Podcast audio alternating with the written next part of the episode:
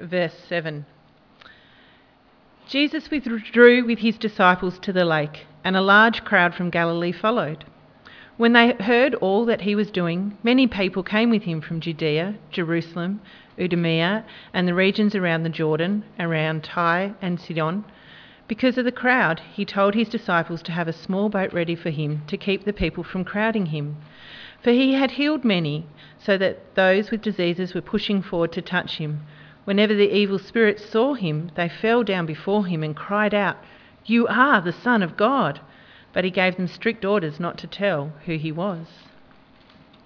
Jesus went up on a mountainside and called to him those he wanted, and they came to him. He appointed twelve, designated them apostles, that they might be with him, and that he might send them out to preach, and to have authority to drive out demons.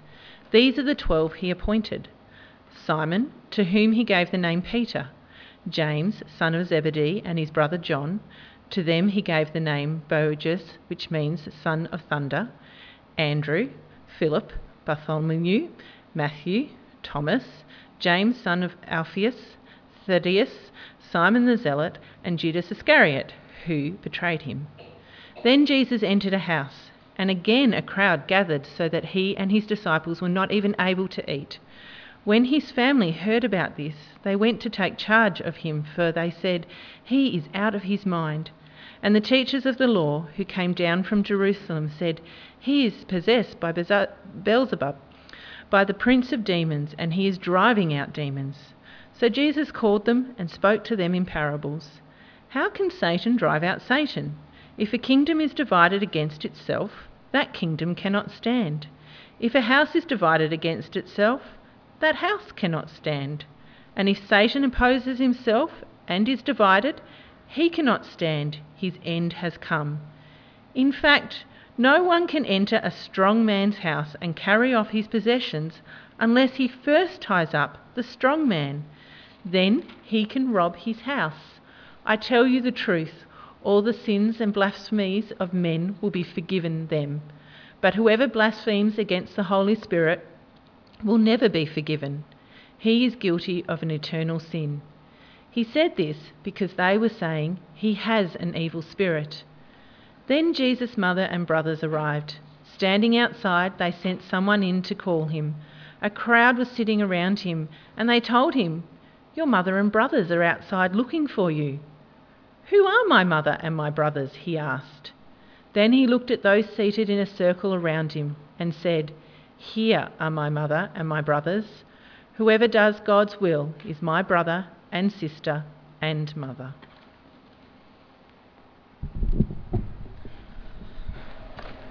Thank you, Karina. There's um, a lot in there. Uh, some strange things, some controversial things, uh, and some things that might shock us. And we're going to work our way through each of them this morning and uh, hopefully shed some light on them. So please keep your Bibles handy so you can follow along as we do that together today. Uh, when I was at primary school, lunchtime meant soccer. That's, uh, that's what our school did, that's what everyone did, it seemed. I don't even like soccer, uh, but because that's what everyone did, that's what I did as well. Uh, anyone who came along would get involved, uh, up to 20 aside. Didn't matter, it was complete chaos. That was lunchtime. Now, I think I must have been a really slow eater. Um, I'm not anymore, kids have changed that. Uh, but I was always late to the game. I missed the picking of the teams, I missed the start of the game even. And so by the time I finished my sandwiches and my fruit and my drink and turned up, uh, the game was well underway. And I just have to come in and, and just join in as best as I could. Uh, how do you do that? How do you join a game that's already going?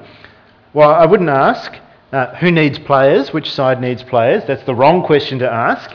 Instead, what you ask is, who's winning?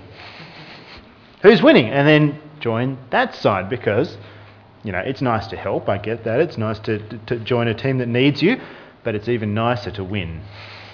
Even though there's nothing to winning.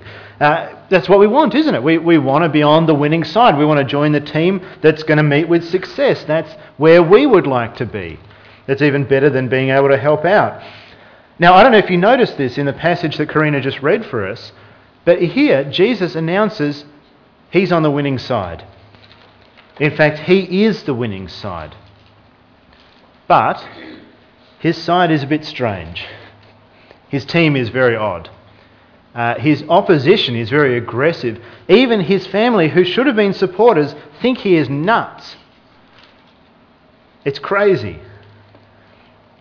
Jesus says he's the winning side. Uh, if we fast forward to our day, most people, I, I, imagine, if you were to take a poll in town, would say Jesus is clearly not the winning side. Jesus winning? Are you kidding? But today he declares to us he is. And he shows us how he is. But what's more, he also shows us how to join his side and what it actually means to be a part of his side and on his team. It is a different kind of team, but it's also a better kind of win. You want to be on this side. And we're going to see that together as we work through this passage. Uh, when we jump in at verse 7, the, this opening section that, that, Mark, this kind of summary section that, that Mark gives us, it, it, paints what seems to be a really positive picture. It looks great, doesn't it? Uh, Jesus' ministry looks wonderful. Look at verse 7. Jesus withdrew uh, with his disciples to the lake, and a large crowd from Galilee followed. When they heard all he was doing, many people came to him from Judea, Jerusalem, Idumea, and all the regions across the Jordan and around Tyre and Sidon. Because of the crowd, he told his disciples to have a small boat ready for him, to keep the people from crowding him. For he had healed many, so that those with diseases were pushing forward to touch him. Whenever the evil spirits saw him, they fell down before him and cried out, You are the Son of God. But he gave them strict orders not to tell who he was. It looks great, doesn't it? You know, you've got crowds, and you've got crowds from a huge area. And, you know, Jesus' fame and his, uh, his reach are, are, are, growing. There's all sorts of things happening. It's, it's, it looks wonderful, doesn't it? But there's a bit of a negative note here as well, isn't there? Uh, yes, there's a big crowd or a great crowd in, in some uh, translations. Yes, there was a good reach. But there's also a sense in which this crowd is becoming a bit of an impediment to Jesus' ministry, isn't it? Uh, some of the words here are, are quite forceful words. They're, they're, they're, pushing him, they're crowding him, they're, they're forcing him into this small boat to, you know, kind of get enough space to actually reach them all. Um, they're, they're, all around him. It's, it's kind of chaotic. Uh, we, we see all these, these demons being exorcised, uh, but Jesus has to keep silencing them because this crowd around him is, is kind of unruly. He doesn't want to be misunderstood. That could have serious consequences. There's, um, there's a bit of tension in this scene. And so Jesus goes up a mountain. He leaves the sea, he goes up the mountain. Uh, if you, you know your Bible really well, you might know that's a bit of a clue. Uh, something important is going to happen. Big things happen on mountains in the Bible, and so we see here as well. Look at verse 13. Jesus went up on a mountainside and called to him those he wanted, and they came to him. He appointed twelve, designating them apostles, that they might be with him, and that he might send them out to preach and to have authority to drive out demons. These are the twelve he appointed Simon, to whom he gave the name Peter, James, son of Zebedee, and his brother John. To them he gave the name Boanerges, which means sons of thunder. Andrew, Philip, Bartholomew, Matthew, Thomas, James, son of Alphaeus, Thaddeus, Simon the Zealot, and Judas Iscariot, who betrayed him. The crowd is an issue. The crowd has been pressing on Jesus, and so he chooses for himself his team, his 12 followers, his 12 apostles. Uh, clearly, the initiative is his. You see, Jesus uh, calls them, he chooses those that he wants, and they come to him. And he's the one who designates them, he's the one who appoints them to this role. And what a team! what, a, what a crazy team he chooses. Uh, fishermen, a whole bunch of fishermen. Uh, he chooses Peter. Peter, uh, he gives him the name Peter, which means rock. As we're going to see, it means kind of a wobbly rock. Uh, he chooses these sons of thunder, which uh, you, you kind of understand that they're kind of brash, they're loud and, and, and, and abrasive. He chooses all these people we never hear from again. Uh, the, these no names, their names are recorded, but we don't know anything about them. He chooses a guy who's a zealot, which at best is kind of like an extreme nationalist, uh, at worst is potentially a terrorist. And he chooses a guy who's going to betray him. This is a strange team. This is a very odd group of people that Jesus has brought together here. Uh, you know, we have an AFL draft every year. It's all about spending hours choosing the very best players for a team. Jesus goes out and chooses the very, what looks like the very worst. What a bunch. What are they here for? Well, it's there in verse 14, isn't it? That they might be with him and that he might send them. To preach, that is, to proclaim authority, even, even over the demons. Jesus hasn't come to go it alone. He hasn't come to do it all himself, even though that would be more efficient. These disciples seem to get in the way a lot. He's including them, he's, he's using them and appointing them. Uh, he calls them apostles. The, the, the word apostle just literally means sent ones. These sent ones get to be near him, they get to know him, and they're going to be sent from him to do his work.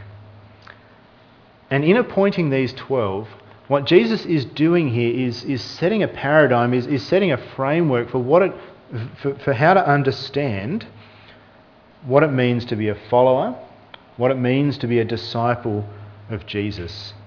He's, he's kind of setting the pattern here. This is what it looks like to follow me and to be a disciple of me. And what he's showing us is it's all about relationship. Uh, we can understand the word disciple a bit like the word husband. You know, disciple has all these connotations. It sounds a bit confusing, a bit of a religious kind of word or a mysterious kind of thing. Just think of it a bit like the word husband. Um, I am a husband. It's an, it's an accurate description of who I am. If I say to you, I am a husband, immediately you understand certain things about me, don't you? Uh, you understand I'm in a relationship. I have a wife. That's, you know, husband is a relational thing. You don't call yourself that unless that relationship is true of you. So it says who I am, but it also says what I do, or something of what I do. It, it, speaks of my role. You know, the husband is a servant, the husband is a helper, the husband is a companion, the husband is the get out of bed late at night to check that strange noiser. The husband is the spider killer, the jar opener, and so on and so forth. It's a role, isn't it? You, and when you hear that word, when you hear that, that, that label, husband, you understand all of those things. You understand relationship and you understand role, that, that we automatically associate those things. And so it is with the word disciple. When we hear disciple, think relationship and think role. Think relationship with Jesus, being near him, being with him, and think role given by Jesus, be sent by him, preach him, or proclaim him, or speak of him. Jesus is saying that's what it means to be a follower. That's what it means to be a part of my kingdom, to be a disciple. You're not a husband unless you're in a relationship. You're not a husband unless you play the part of a husband. And likewise, you're not a disciple unless you're in a relationship with Jesus. You're not a disciple unless you play the part of a disciple. Relationship and role. And Jesus calls his team in this. He calls those whom he wants. They're not the ones we'd expect. They're certainly not the ones that we would choose for him. They're not the ones who choose themselves. They're the ones he chooses. They are to be with him. They are going to be sent out from him. He says to me, them, You're mine. You're going to be close to me. You're going to be sent by me. Yes, at the moment, you are unworthy. Yes, you are utterly unable but not once I'm done with you. You know, there's this great link there, isn't there, between being with Jesus and being sent by Jesus. To, to be near him is to be prepared to be sent out from him. By being close to him, you're enabled, you're equipped, you're changed. Uh, as one writer puts it, not only does God in Christ take people as they are, he takes them in order to transform them into what he wants them to be. And that's what Jesus is about. They are with him to be shaped by him in order to be sent from him. Uh, you might have noticed lately Kanye West has been in the, in the news again, this time for a good reason. Um, if you've never heard his music, you're probably aware of who Kanye West is. Um, at least you'll be aware of his ego, which precedes him. Uh, he's declared he's the greatest artist who ever lived, um, and in one of his albums, he declared he was most likely a god. But that's all changed. Uh, Kanye himself has changed a lot, uh, and he has declared that he is now a Christian. And if you have seen his latest album, which is titled Jesus is King and is a gospel album, uh, you might know that. Listen to it, it it's great. Uh, and it seems really genuine. It, it, it, sounds like he gets it, like he really understands. Here's how he describes Jesus' work, a line in one of his songs on the album. Great song, and this, this line is in it. He says about Jesus' work it's a mission, not a show. It's a mission, not a show. And isn't that what Jesus is saying here? Right here in Mark. You know, the crowd wants a show. The crowd wants something amazing and dramatic and wonderful and, and impressive. But Jesus is saying, I've brought a mission. And I'm calling my followers to not only be about me, but to be about it as well. Disciples, you are with me, you are on my mission. To be a follower of Jesus is to be near Jesus, to be about Jesus. And so we need to be examining ourselves in light of this. Is that true of you? Do you see yourself as a follower, as a disciple of Jesus, as someone who is with Jesus and growing closer to Jesus and spending more time with Jesus and learning to love Jesus and delight in Jesus and know Jesus more? Is that how we look at ourselves? I mean, what would we say about a husband who never spends any time with their wife? uh, who doesn't know anything about their wife. We, we would clearly say that's not a good thing, isn't it? That's unhealthy. Well, what about a disciple who never spends time with Jesus? Who doesn't know him well, who isn't learning him more? That's what it means to be a disciple, to be a follower.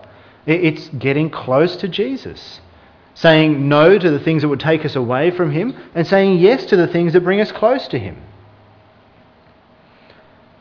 But it's also about helping others know Him. The role of the disciple is to proclaim Him, to proclaim the kingdom, to talk about Jesus, and to share Him. Are we on His work, on His mission? Uh, there's that, that great line, um, we've been doing the studies in Connect, and the great line that runs through it. Are you helping others to take one step to the right? That is, to either knowing Jesus or knowing Jesus better. That's the mission He's given us, isn't it? One step to a right, all of us and all those around us. That's our mission. Not just the church, not just mine, not just the elders, but our mission, every single disciple, every single follower, to be a person who helps others to know Jesus and know Jesus more. One step to closer to Him.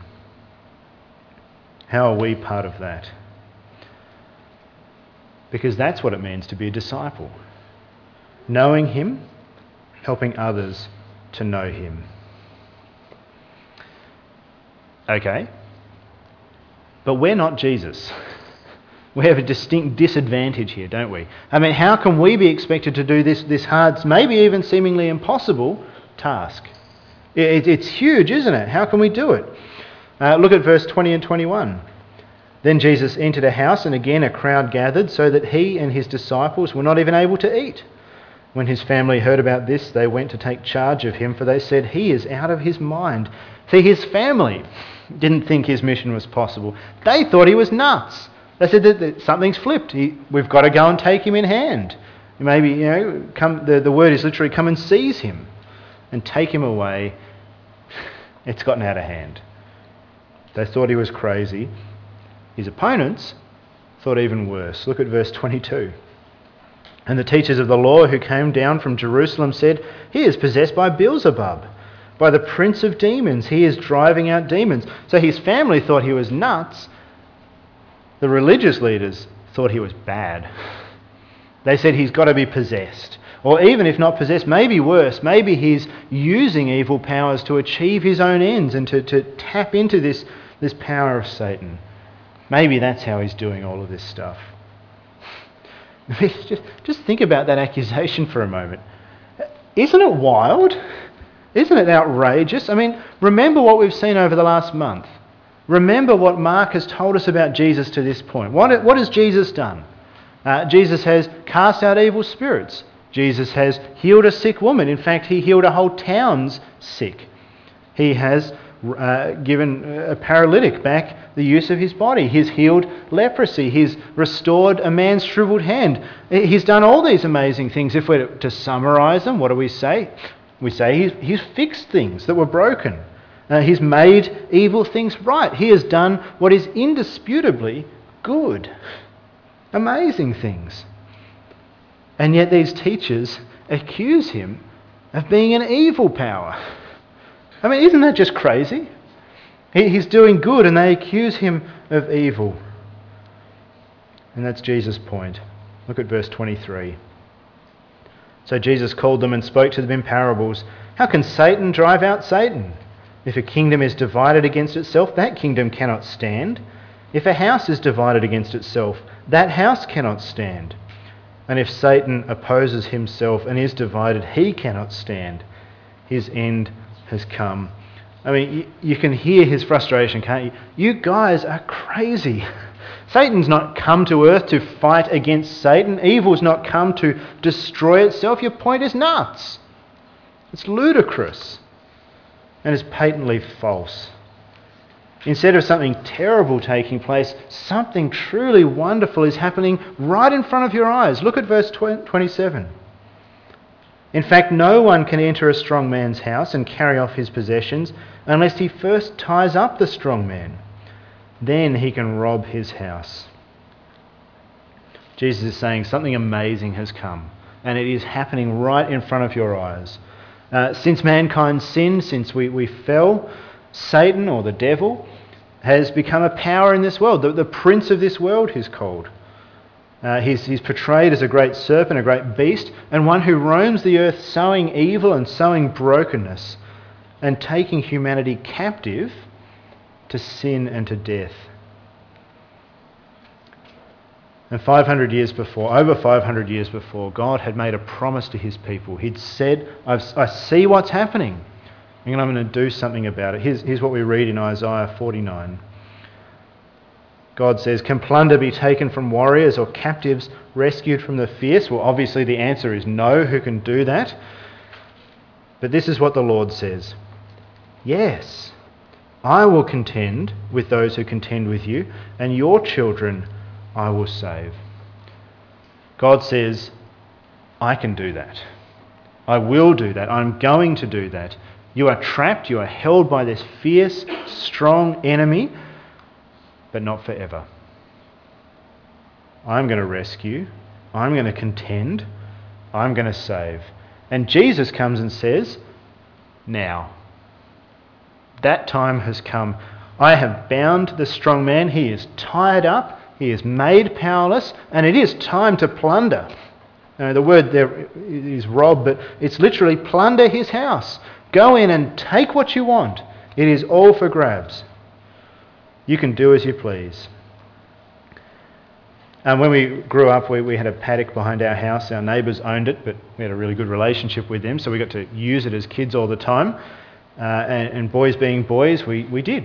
You know, we made cubbies and we built fires and we played with bows and arrows that we made and, and all that sorts of boy stuff. It was great. But unfortunately, our neighbours were also sometimes raising uh, calves for home kill.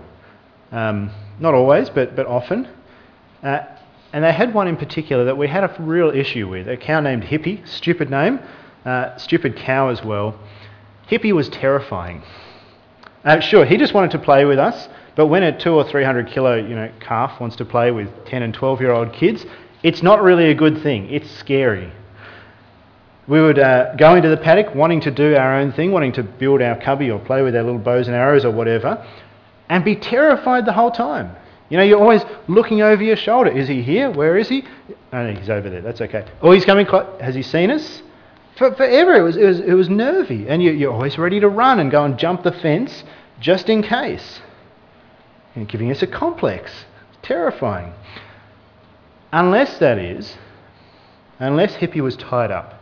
Uh, sometimes he escaped, he was great at jumping fences, and sometimes he came and ate our tomatoes, which got him into trouble. And his confinement was being either tied up or put behind the electric fence. And then it was party time. Then the paddock was ours. You know, we can do whatever you want. You don't have to fear what's going to happen. You, you can just go as you please. It was, it was freeing and wonderful. And what Jesus is saying here is that's you. That's now. Because the strong man is tied up. He, he's secured. He's over there. Now is the time to do as we please, to do as you please. Now is the time to plunder his house, to take what you want, to rescue and save the captives who have been held under his control and under his power. Now is that time. Jesus has done that for you. I don't, don't, don't think you're sitting here because, you know, out of all the people in the world, you were clever enough to kind of realize this uh, and come along under your own steam. No, you're here, if you believe in Jesus, because he's beaten the strong man for you. Because he's tied him up and plundered his house and rescued you out of his captivity.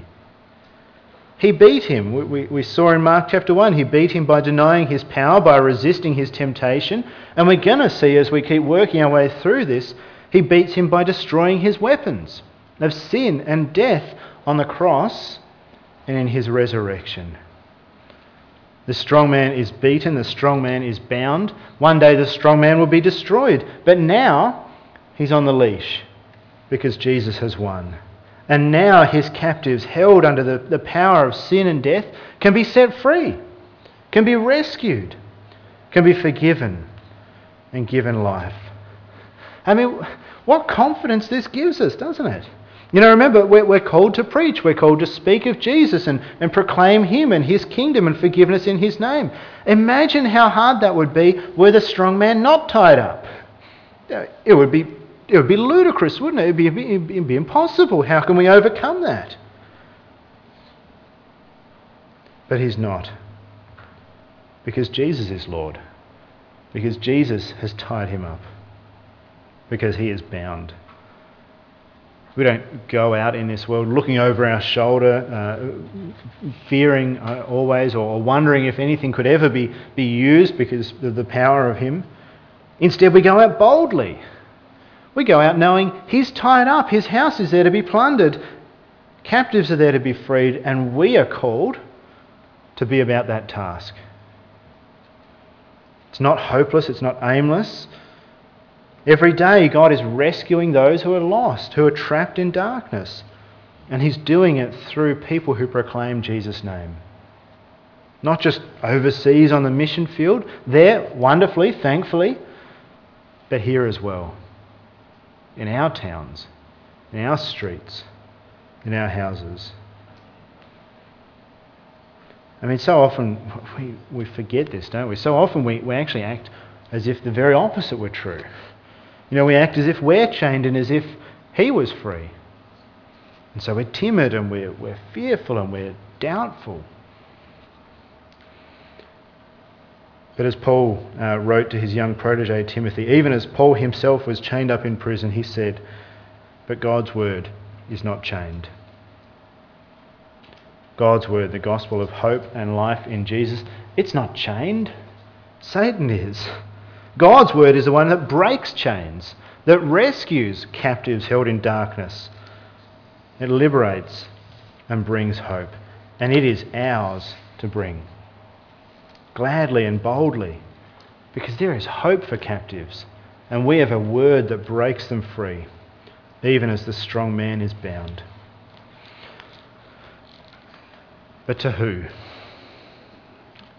Who is this message for? Who, who's going to receive this word that we're bringing?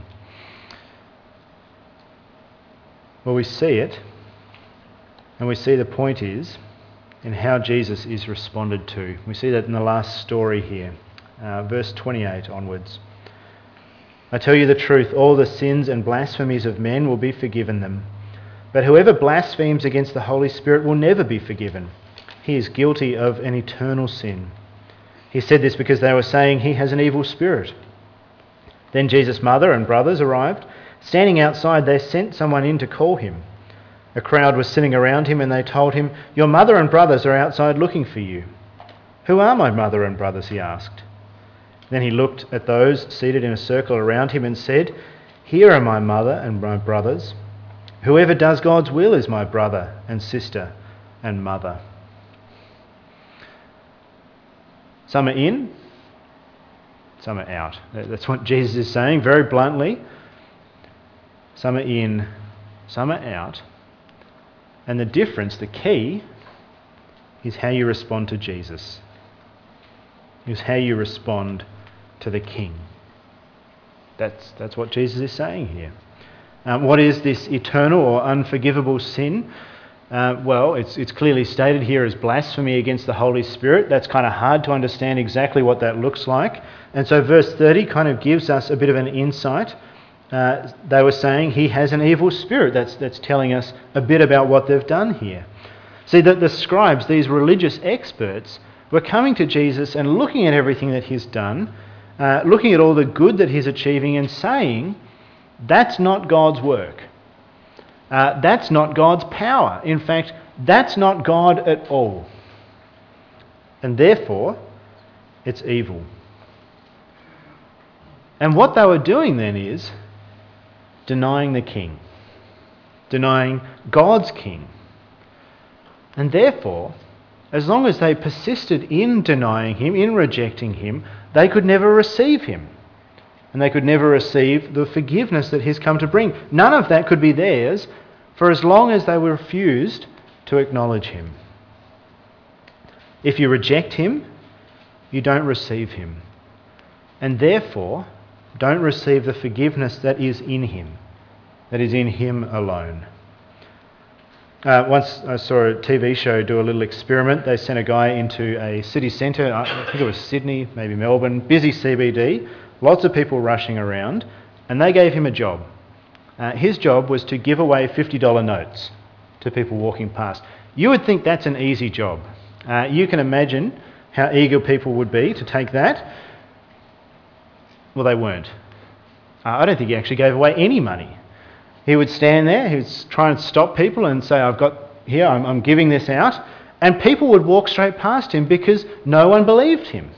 No one thought that could be true. I mean, it's, it, maybe he's crazy. It's got to be a scam. You know, it's advertising or marketing or, or something, some sort of scheme. And so no one took it. Everyone doubted him. No one received from him. And that's what Jesus is saying here. To doubt him is to not receive him. And that means missing out on the forgiveness that he's offering, this great gift that he's come to bring and give freely. I mean, it is there. He says as much, doesn't he? He says it's, all, it's there for anyone who heeds him. Uh, he says all their sins, all their blasphemies of men will be forgiven them. How? Uh, how do you receive that? How do you become part of his kingdom, become on the inside and forgiven? Well, it's right there in the very last thing he says in the passage. He looks around he says, Here are my mother and my brothers. Whoever does God's will is my brother and sister and mother. The scribes rejected him and miss out. His family misunderstand him and to this point, so far, are excluded. Who receives? It's those who do God's will. What does that mean? Well, Jesus has actually been announcing it right since the start, hasn't he? It was the very first thing he says in the book of Mark. What's God's will? The kingdom of God is near. Repent and believe. And as we've seen, receive forgiveness in him. All your sins, all your blasphemies, all your rejection of the king, gone. And you a follower. So often we look at this passage and we, we hear about this unforgivable sin and we, it, it, terrifies us.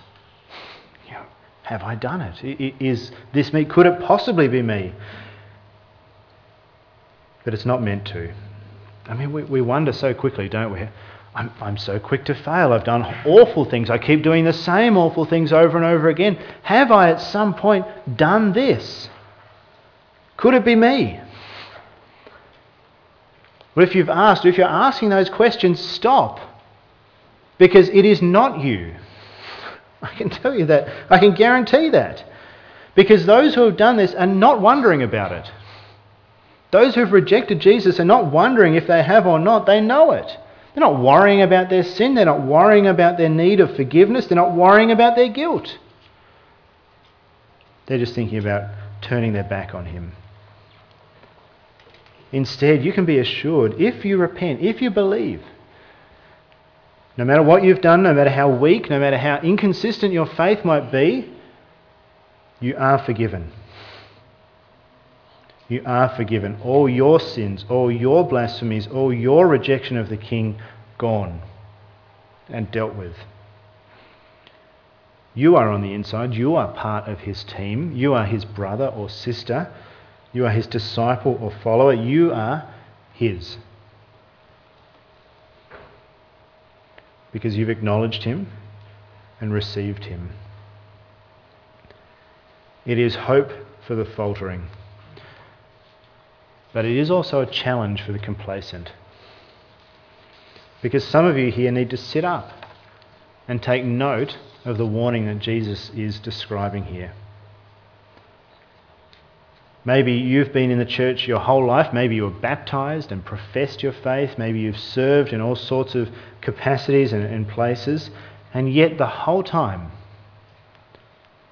been distant from Jesus, called his name, spoken about him, and yet never given him your repentance and your belief. You've done stuff for him, but never related to him. Instead, you've resisted his change. You've made excuses about some of the harder claims that he makes. You've continued on unrepentant, harbouring your sin. Yes, maybe looking very good on the outward, fitting in, but inwardly proud and selfish and hard hearted. And you need to heed his warning. The only way to receive from him is to acknowledge him as king and to acknowledge your need for him and repent and believe. It's not yet too late. A day will come when it is, when this sin is proved unforgivable, but today is not yet. Don't delay. Repent even now and throw yourself on His mercy. Admit your foolishness and ask for the forgiveness that He freely offers to you. Call Him Lord and believe, and you'll be His. Forgiven completely, part of Him forever, for Him and with Him for all time to come. Here's how Kanye puts the good news. I'm not going to rap it because, like, I'm white and middle aged, so that's not going to happen. But I'll read it. Here's how he puts it in one of his songs King of kings, Lord of lords, all the things he has in store. From the rich to the poor, all are welcome through the door. You won't ever be the same when you call on Jesus' name. Listen to the words I'm saying Jesus saved me, now I'm sane. Jesus brought a revolution. All the captives are forgiven. Time to break down all the prisons. Every man, every woman, there is freedom from addiction. Jesus, you have my soul. Sunday service on a roll. All my idols, let them go. All my demons, let them know. This is a mission, not a show. This is my eternal soul. This my kids, this the crib, this my wife, this my life, this my God given right. Thank you, Jesus, won the fight. Let's pray. Heavenly Father, we praise you and we thank you that Jesus has overcome the strong man, that he has beaten him, he has tied him up, that his house could be plundered even today. Father, we thank you that he has rescued us from captivity, that he has saved us from darkness and destruction. We give you thanks that he offers forgiveness freely to us simply by doing your will and repenting and believing. Father, it is an awesome privilege to be rescued, to be forgiven, to be part of your family, to be called a disciple and follower of you. Father, help us to live that out gladly and eagerly each day, uh, delighting in knowing Jesus better and growing closer to him, and helping others know him better as well, sharing him, speaking him to those around us. Father, may we be bold in this, knowing the victory that he's won on our behalf. May we be glad in this, knowing we speak of joy and freedom and hope and forgiveness in you and in you alone. In Jesus, our Saviour's name, we pray. Amen.